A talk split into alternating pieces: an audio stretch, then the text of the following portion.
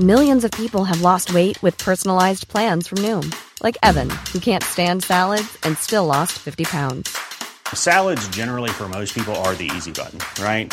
For me, that wasn't an option. I never really was a salad guy. That's just not who I am. But Noom worked for me. Get your personalized plan today at Noom.com. Real Noom user compensated to provide their story. In four weeks, the typical Noom user can expect to lose one to two pounds per week. Individual results may vary.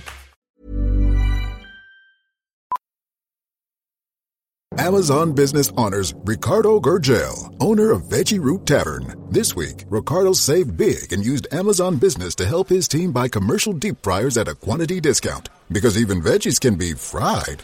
I'm gonna need two orders of fried fiddleheads. With business buying easier than before, Ricardo now uses his extra time to focus on growing something big. Buy smarter, dream bigger. Visit Amazon Business, your partner for smart business buying. Mmm, fiddleheads. Yum. It wears people's faces like masks. Critics rave. Smile is haunting and unforgettable. It's truly terrifying and deliciously creepy. This is not real. It's real. Smile. Rated R. Only in theaters Friday. Isama mo sa hukay. Magandang gabi sa lahat ng nakikinig, lalo na sa inyo, Sir Jupiter, pati kina Sir at Ma'am Chris. Tawagin niyo na lang akong Selina.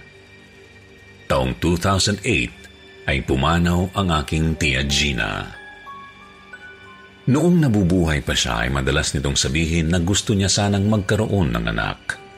Subalit, hindi naman ito natupad. Dahil sa kanyang pagkapihikan sa mga lalaking nanligaw sa kanya, ay tumanda itong dalaga. Kaya naman nakahiligan niyang mangolekta ng iba't ibang klase ng manyika na nakapalamuti sa buong niyang kabahayan. Mula sala hanggang silid. Bago siya namatay sa sakit sa baga, ay nagbilin ito sa nanay ko. Lori, kapag namatay ako, gusto ko katabi ko sila sa kabaong ko para man lang kasama ko ang mga anak ko. Ba ate? Huwag ka nga magsalita ng ganyan. Huwag mo binabanggit ang salitang kabaong. Hindi ka pa mamamatay. Ay, Lori, ewan ko ba. Pakiramdam ko kasi may kung anong puwersang pilit pinahihina ang katawan ko. Para bang gusto na talaga akong mamatay. Basta, itabi mo sa akin ang mga anak ko ha. Malulungkot ako kapag hindi ko sila kasama lahat. Ate, hindi ka pa mamamatay. Masamang damo ka kaya mahaba pa ang buhay mo. Pilit na pinasasayang tugon ni nanay sa malungkot na damdamin ng tia Gina. Sa dinami-dami ng mga manyika ay 20 lang ang naisama ni nanay sa kabaong ni tia. Nakasiksik na ang karamihan dahil hindi na magkasya ang iba. Matapos ang lahat ay nagpasyang iligpit ang mga kagamitan ni Tia Gina. Selina, anak, ikaw nang bahalang magligpit sa mga manyikang ito. Utos niya pagpasok namin sa loob ng bahay. Ang dami nito, Nay. Ibang klaseng pangungulekta na to. Tingnan mo yung iba lumang luma na. Nakakatakot parang buhay na buhay mga mata nila. Balisa kong tugon. Mula kasi sa China dolls, Japanese dolls, hanggang sa ragged dolls ay kumpleto. Mayroon ding mga manyikang sanggol na makatotohanan kung titingnan kaya nangilabot ako. Natawa naman si nanay. Huwag kang mag-alala. Payapa na ang tia Gina mo. Masaya na siyang kapiling ang Panginoon. Ganyan talaga ang tia Gina mo. Mula pa man noon, mahilig na siya sa mga bata. Gabundok ang mga naiwang manyika nang hakutin ko ang mga ito at inilagay sa apat na malalaking kahon. May isang partikular na manyika akong inireserba. Isa yon sa mga paboritong manyika ni Tia Gina na hindi namin naisama. Inilagay ko iyon sa sala sa tabi ng larawan ni Tia Gina. Selina, Pagkatapos mo magwalis dito sa likod bahay, magpunta ka sa attic. Meron pang mga naiwang damit doon. Ilagay mo na lang sa bag. Eto. Utos ni nanay sa akin habang iniaabot ang malaking bag. Aalis lang ako sandali. Mabilis lang ako, hahatiran ko lang ng pagkain ng tatay mo. Tapos magdadala na rin ako ng merienda natin dito. Tumango lang ako sa sinabi ni nanay at agad na nagtungo sa loob ng bahay. Pagdating ko sa harap ng hagdan, ay nagtaka ako. Nakaupo kasi sa unang baitang ng hagdan ang manyikang kaninang inilagay ko sa mesa. Ito yung klase ng manyika na bumubuka ang mata kapag itatayo at pipikit kapag ihihiga. Ipinagpalagay kong nanay ko ang naglagay niyon doon. Hinawi ko ito gamit ang paa ko para maitabi ko ito sa gilid.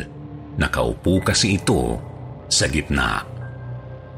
Hindi nang tagal ay natapos ko rin ang ipinag-uutos ni nanay at mabilis akong bumaba. Napakainit kasi sa atik. Pagkarating ko sa hagdan, agad na nagsitayuan ang balahibo ko. Nag-iba kasi yung pwesto ng manyika. Nakahiga na ito sa mas mataas na baitang. Imposible na mapunta yun roon dahil wala namang malakas na hangin sa loob ng bahay at isa pa ay wala namang tao. Sa tagpong iyon ay di ko malaman kung dadaan ba ako o hindi. Nilakasan ko na lang ang loob ko at bumaba. Sunod ay dinampot ko ito at ibinalik sa mesa kung saan ito unang nakalagay. Tia Gina, pasensya na kayo kung hindi namin isinamang mga manika nyo sa himlayan nyo. Maiintindihan nyo naman siguro dahil napakarami nito. Mabuti hong sundan nyo ang liwanag para makaakyat na kayo sa itaas. Nanginginig ang boses ko nang sabihin ko iyon habang palingalinga sa kabuuan ng bahay. Ngunit matapos kong sabihin iyon, ay biglang humagigik ang manyika kahit wala namang pumipindot doon. Napatakbo agad ako palabas ng bahay at sakto namang nakasalubong ko si nanay nakapapasok pa lang sa gate. Oh, napano ka? Ba't ganyan itsura mo? Ma, yung manika ni Tia Gina, tumunog ng mag-isa. Nagmumulto yata siya. Baka ayaw niyang ipaligpit ang mga gamit. O kaya dapat yata, pinaon na lang lahat ng mga manika niya sa hukay. Nangunot ang noo ni nanay sa pagtataka ng sandaling iyon. Sabay kaming pumasok sa loob ng bahay. Hindi naman di baterya tong manikang to ha. Sigurado ka bang ito yung narinig mong humagikgik? Baka naman yung mga bata sa kabilang bahay ang narinig mo. May mga bata doon eh. Lalo akong nangilabot nang malaman ko yun. Pumayag naman si nanay na umuwi kami agad dahil nakita naman niyang namumutla na ang mukha ko sa takot. Ilang buwan ang lumipas. Sa ngalan ng Ama, ng Anak, at Espiritu Santo. Pahuling dasal namin matapos ibaon lahat ng manyika sa hukay ni Tia. Anak, sana matahimik ang Tia Gina mo. Sa matagal na panahon, alam kong hindi niya nakuha ang pinakahiling niyang magkaroon ng anak. Sana maging maligaya na siya kung saan man siya naroroon. Ani nanay habang pinagmamasda ng lupang bagong imbak sa hukay. Napanatag ang mga kalooban namin. Ilang taong lumipas ay pinaayos namin ang bahay ng Tia Gina upang maibenta na. Nagsisimula na kasing masira ang bahay dahil sa wala nang nag-aalaga nito. Patakbong lumapit sa amin ang karpintero habang kami ni Nana ay tinatabas ang mataas na damo sa tapat ng gate. Ma'am Lori, aalis na ho ako. Pwedeng kunin ko na lang ang sahod ko next week kahit wag nyo nang isama ang pasahod ko sa tinrabaho ko ngayong araw. Ha? Ganun ba? Pero bakit naman? Kaunti na lang matatapos mo na ang kusina. Ma'am, meron ho dito sa bahay na to. Anong ibig niyong sabihing meron? Sumabat ako sa usapan. May naririnig ho kasi ako mga kalusko sa loob ng bahay. Pa- parang may nakasunod lagi sa akin eh. Tapos may narinig din akong hagigik ng bata sa kusina, sa sala, hanggang sa itas ng bahay. Nako naman, luma na ang bahay. May maririnig ka talagang kaluskos at langit-ngit dyan. O kung di naman, baka dumaang dagalang yung narinig mo. Yung hagik-gik, baka sa kabilang bahay lang yun. Maraming bata dun eh.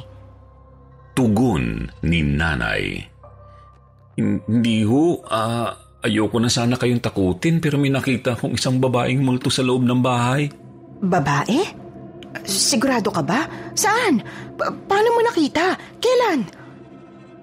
Nung, nung isang araw ho ay binaklas ko yung nakakandadong lumang kabinet sa silid sa itaas. May mga manyika roong nakatago. Gutay-gutay na at inaanay. Pagtapon ko ng mga sirang manyika sa basurahan ay bigla na lang lumitaw yung babaeng multo. Parang manyika rin ang suot yun. Pati ang buhok nito ay kulot at may sombrero din para siyang malaking manyika na sinlaki ng tao. Iba yung kilabot ang nadama namin ni nanay sa sinabi nito. Hindi namin lubos akalain na may mga manyika pa palang naiwan sa loob ng bahay. Asa na yung mga manika? Saan mo itinapon? Wala na ho, ma'am. May dumaang truck ng basurahan kaninang umaga. Itinapon ko na. Sandali kaming natulala ni nanay at siya namang alis ng karpintero. Naiwan kaming dalawa ni nanay na takot na takot habang nakatanaw sa lumang bahay. Naipaayos ang bahay, ngunit mukhang hindi matahimik si Tia Gina dahil bigo kami na ibigay ang huli nitong hiling na isama sa kanyang hukay ang mga manyika.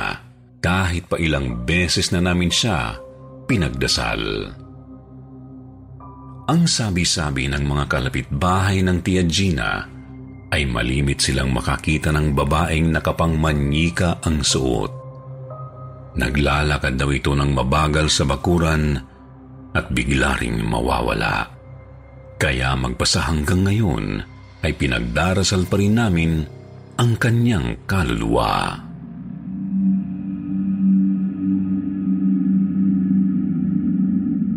Lumang Aparador Magandang gabi, Sir Jupiter, at sa lahat ng nakikinig.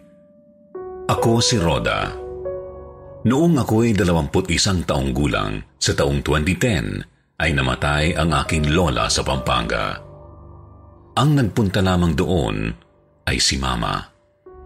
Hindi na ako nakabisita dahil exam week ko noon sa eskwelahan. Isang linggo ang tinagal ng nanay ko roon at pag-uwi niya ay nagulat ako dahil dala na nito ang isang aparador. Ang sabi ay pamana raw iyon sa kanya ni Lola. Ha? Bakit sa kwarto namin ni Mariel ilalagay ang aparador na?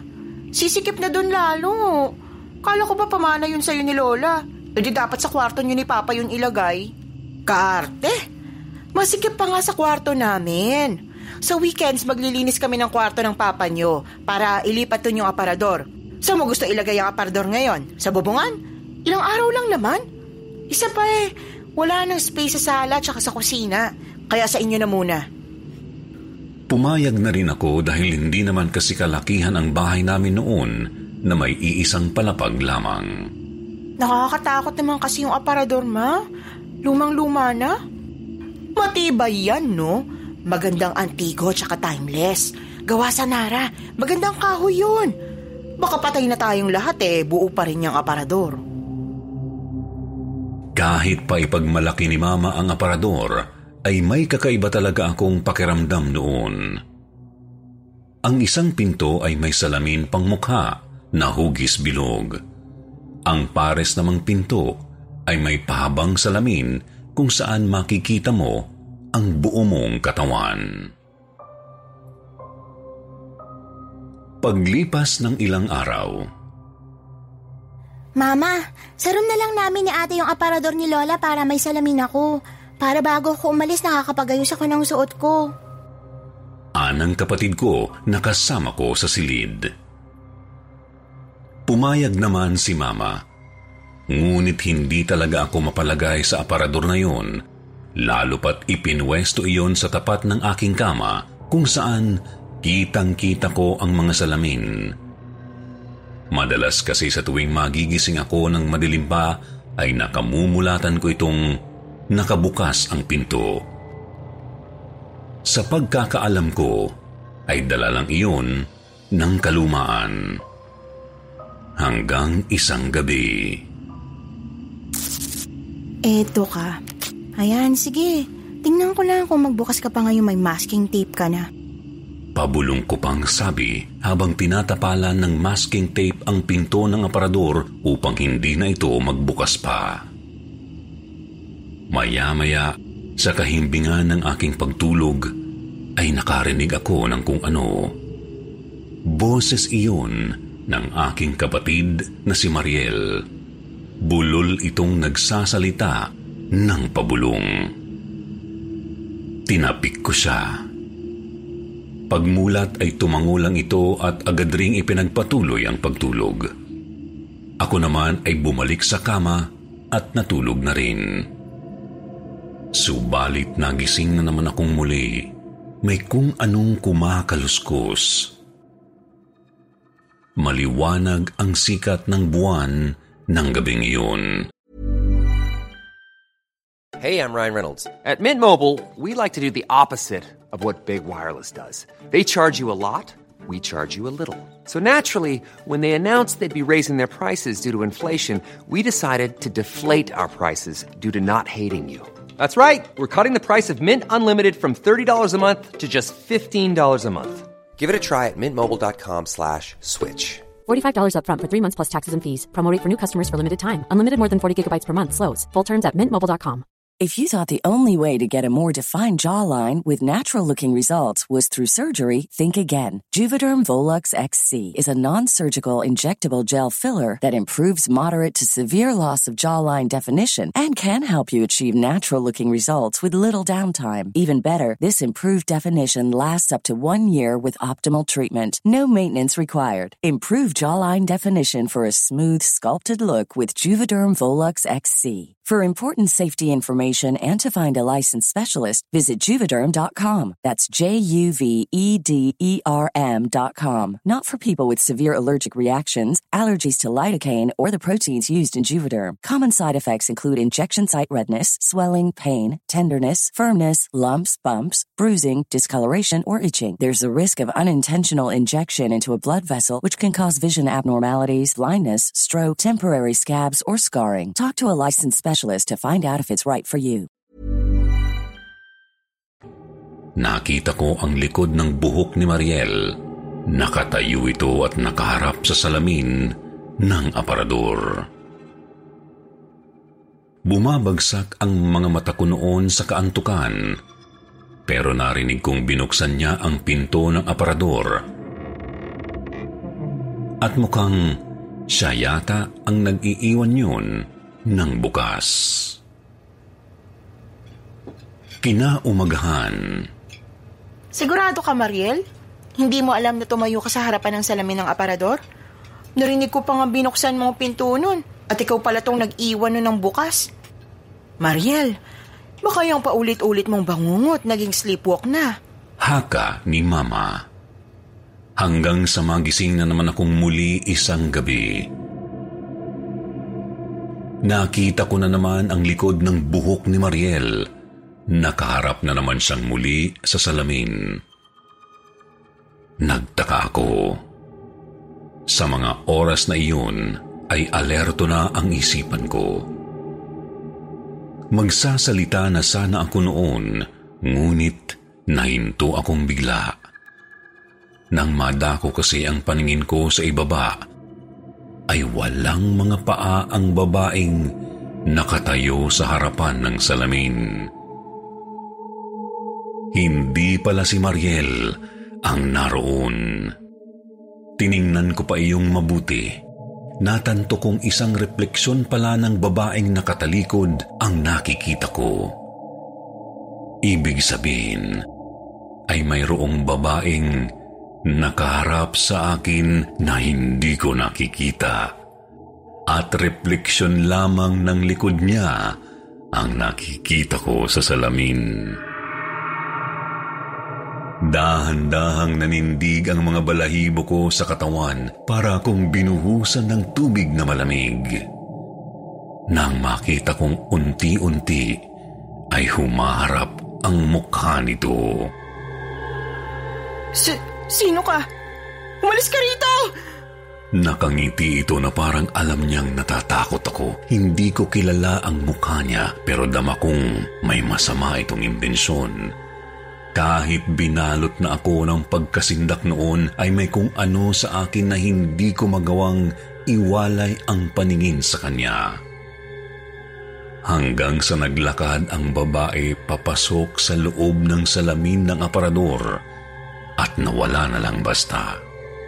Naiwan akong nanginginig ang katawan sa takot at nakikitang bahagyang bukas pa rin ang aparador. Pasikat pa lang ang araw ay sinabi ko agad sa mga magulang ko ang nangyari. Totoo bang may nakita ka kagabi? Ang lola mo bang nakita mo? Hindi, ma. Hindi si lolang nakita ko. Ibang babae. Katulad niya ang buhok ni Mariel, pero hanggang dun lang. Hindi ko pa nakita ang mukha niya sa mga old family pictures natin. Dapat pala ipinatapon ko na agad yun kagabi pa. Sabi kasi ng kapitbahay natin, Akala nila may bisita tayong ibang babae dito sa bahay. Noong isang gabi raw kasi, may nakita silang babaeng nakapantulog. Nakatayo lang daw sa hagda ng bahay natin. Sino kaya yun, ma? Parang hindi kasi siya mabuting kaluluwa. Ewan ko. Matagal ng aparador ng lola mo to, pero wala naman siyang nababanggit tungkol sa babaeng nakita mo. Mabuti pang itapon na lang to kesa pamahayan tayo ng hindi natin kilala. Mula nang maitapon yun, ay hindi na namin ipinagtaka na huminto na rin ang mga bangungot ng aking kapatid sa gabi.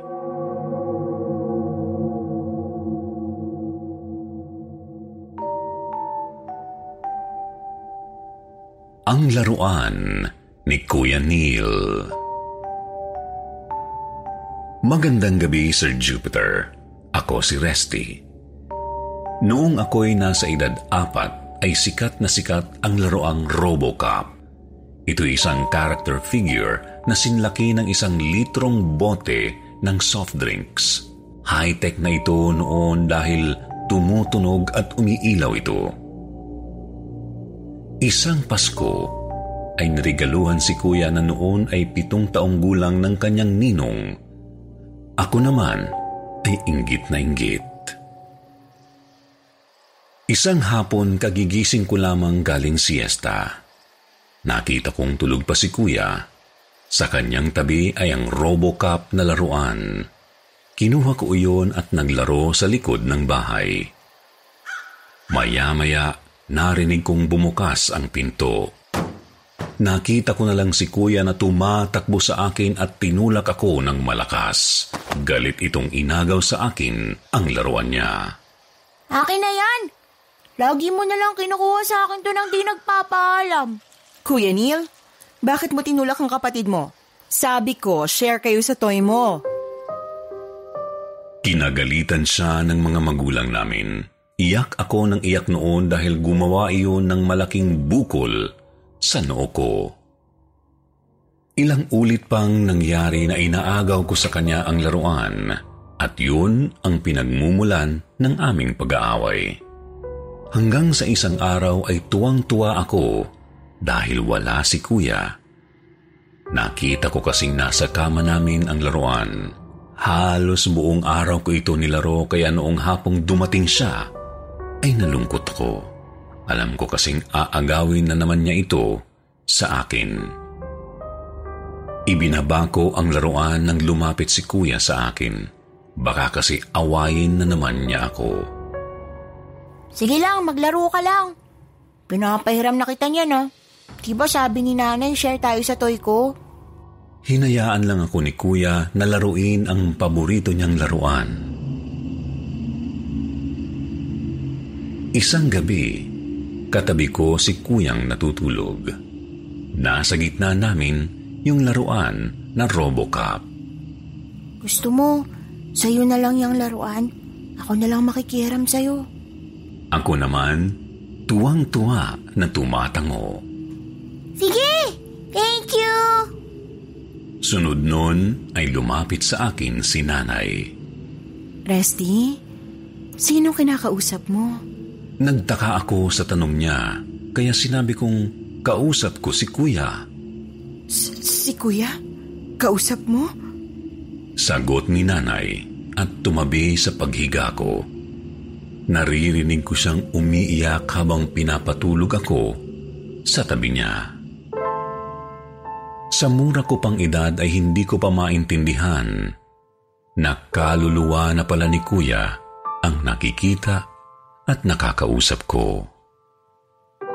Hanggang sa araw na hindi ko na siya nakita pa sa bahay, ay dahan-dahan akong kinutuban. Dahil sa lumalawak na rin ang mga natututunan sa mundo tulad ng pagkamatay ng isang kapamilya. Pitong taong gulang ako noong ipinaliwanag sa akin ni nanay at tatay ang lahat. Itinago raw nila sa akin ang pagkamatay ni kuya dahil ayaw nila akong mabigla at matroma. Pero nang malaman ko yun ay matagal akong naging malungkot. Pakiramdam ko kasi ay nawalan ako ng kakampi, kalaro, at higit sa lahat, nawalan ako ng kuya. Namatay siya noong kasama niya ang katulong namin. Tumawid sila sa kalsada ng Quezon Avenue. Nabangga sila ng isang taxi. Pareho silang na ospital. Nabuhay ang kasambahay namin, ngunit hindi kinaya ni kuya ang pagkabangga dahil sa liit pa ng katawan niya noon. Kaya pala noong halos buong araw ko laruin ang Robocop niya, ay doon na pala siya isinugod sa ospital. Ang sabi sa akin ay hapon siya nang mamatay. At tanda kong hapon ko rin nakita si kuya sa bahay na nooy kaluluwa na lang pala nang ipahiram niya sa akin ang kanyang laruan. Sir Jupiter, hanggang ngayon ay may kirot pa rin sa aking puso na nawalan ako ng kapatid. Gayon pa man, ay habang buhay kong pahalagahan ang naging maiksi naming samahan. Naniniwala akong mula noong hindi ko na nakita si kuya, ay doon na siya umakyat sa langit. Hanggang ngayon, ang paboritong laruan ni kuya ay itinatago ko pa rin. Idinisplay ko ito sa aking silid.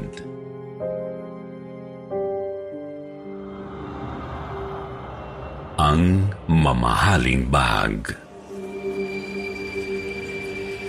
Mapagpalang gabi sa lahat ng taga-subaybay ng kwentong takip silim. Una po sa lahat ay gusto kong magpasalamat sa inyong YouTube channel dahil nalilibang ako makinig sa mga kwento ninyo bago ako matulog.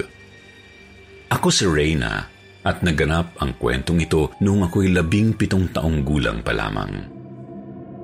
Nagsimula ang lahat noong mamatay ang aking pinsan na si Ate Carmela apat na taon nang nakalipas. Isang gabi ay na-hold up siya sa Espanya, galing siyang eskwelahan at pauwi na sana. Nagtangkang nakawin ang kanyang bag pero nakipag-agawan siya. Sinaksak siya ng magnanakaw sa tagiliran at mabilis na naubusan ng dugo. May mga kalalakihang tumulong sa kanya kaya hindi nakuha ang bag pero huli na ang lahat. Isang gabi sa burol ay halos humiga na ang nanay ni Carmela sa kabaong kakaiyak. Diyos ko naman, Carmela. Bakit ba kasi nakipag-agawan ka pa sa Michael Kors bag na yan? Hindi sana kasama ka pa rin namin ngayon. Kung kailan naman gagraduate ka na, saka pa ito nangyari. Tama na, Tess. Tama na. Huminahon ka na. Ikaw! Ikaw ang may kasalanan nito, Leon! Kung hindi mo sana niregaluhan ng MK bag si Carmela, edi sana walang magnanakaw na lumapit sa kanya. Wala na tuloy ang kaisa-isa nating anak. Napapanood kong halos itaboy ni tita ang asawa niya. Galit na galit siya sa MK bag at noong nakasabay ko si tita sa kusina ay nakita ko itong itinapon ang bag sa basurahan.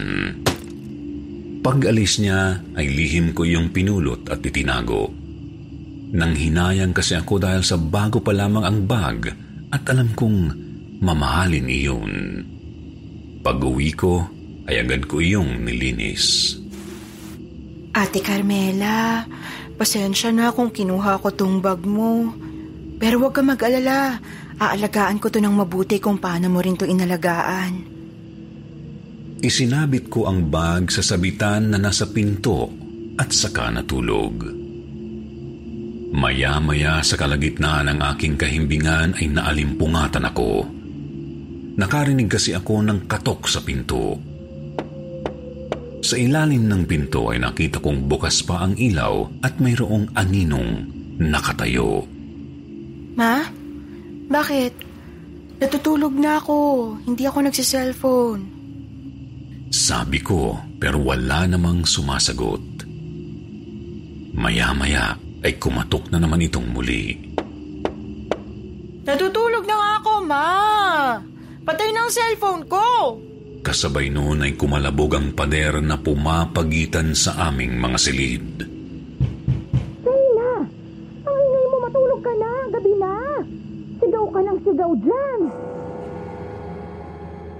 Bulalas ni Mama sa kabilang kwarto. Napalunok ako sa pagkagulat dahil hindi ko pala nanay ang nakatayo sa harapan ng aking pinto. Sukat ng sandaling iyon ay naistatwa ako Nanatili akong nakaupo sa aking kama habang nakikita ang anino sa ilalim ng pinto.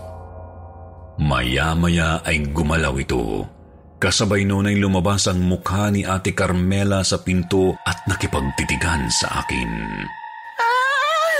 Mama! Si Ate Carmela nandito! Agad akong pinuntahan nila mama sa aking kwarto. Nakita ko pa ang pagbukas ng pinto at Tumagos ang katawan ni Mama sa kaluluwa ni Ate Carmela.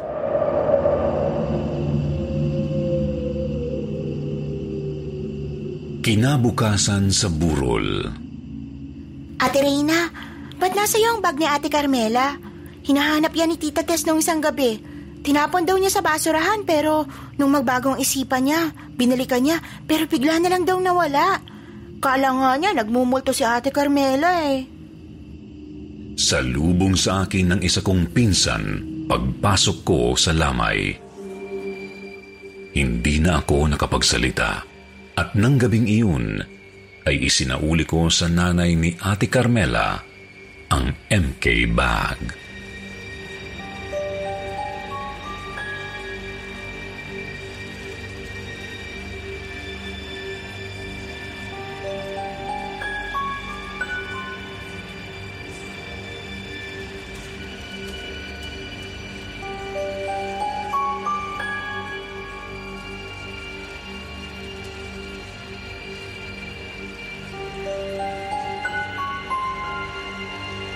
Why does Comcast Business power more businesses than any other provider? It has technology solutions that put you ahead, like the fastest, reliable network and serious savings. Whether your small business is starting or growing, you need Comcast Business. Comcast Business, powering possibilities.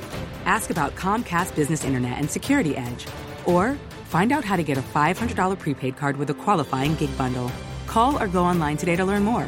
Offer ends 10 23 22. Restrictions apply. Call for details. Planning for your next trip?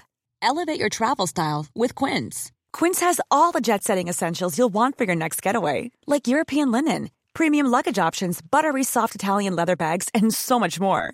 And is all priced at 50 to 80% less than similar brands.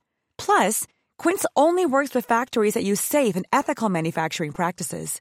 Pack your bags with high-quality essentials you'll be wearing for vacations to come with Quince. Go to quince.com slash pack for free shipping and 365-day returns.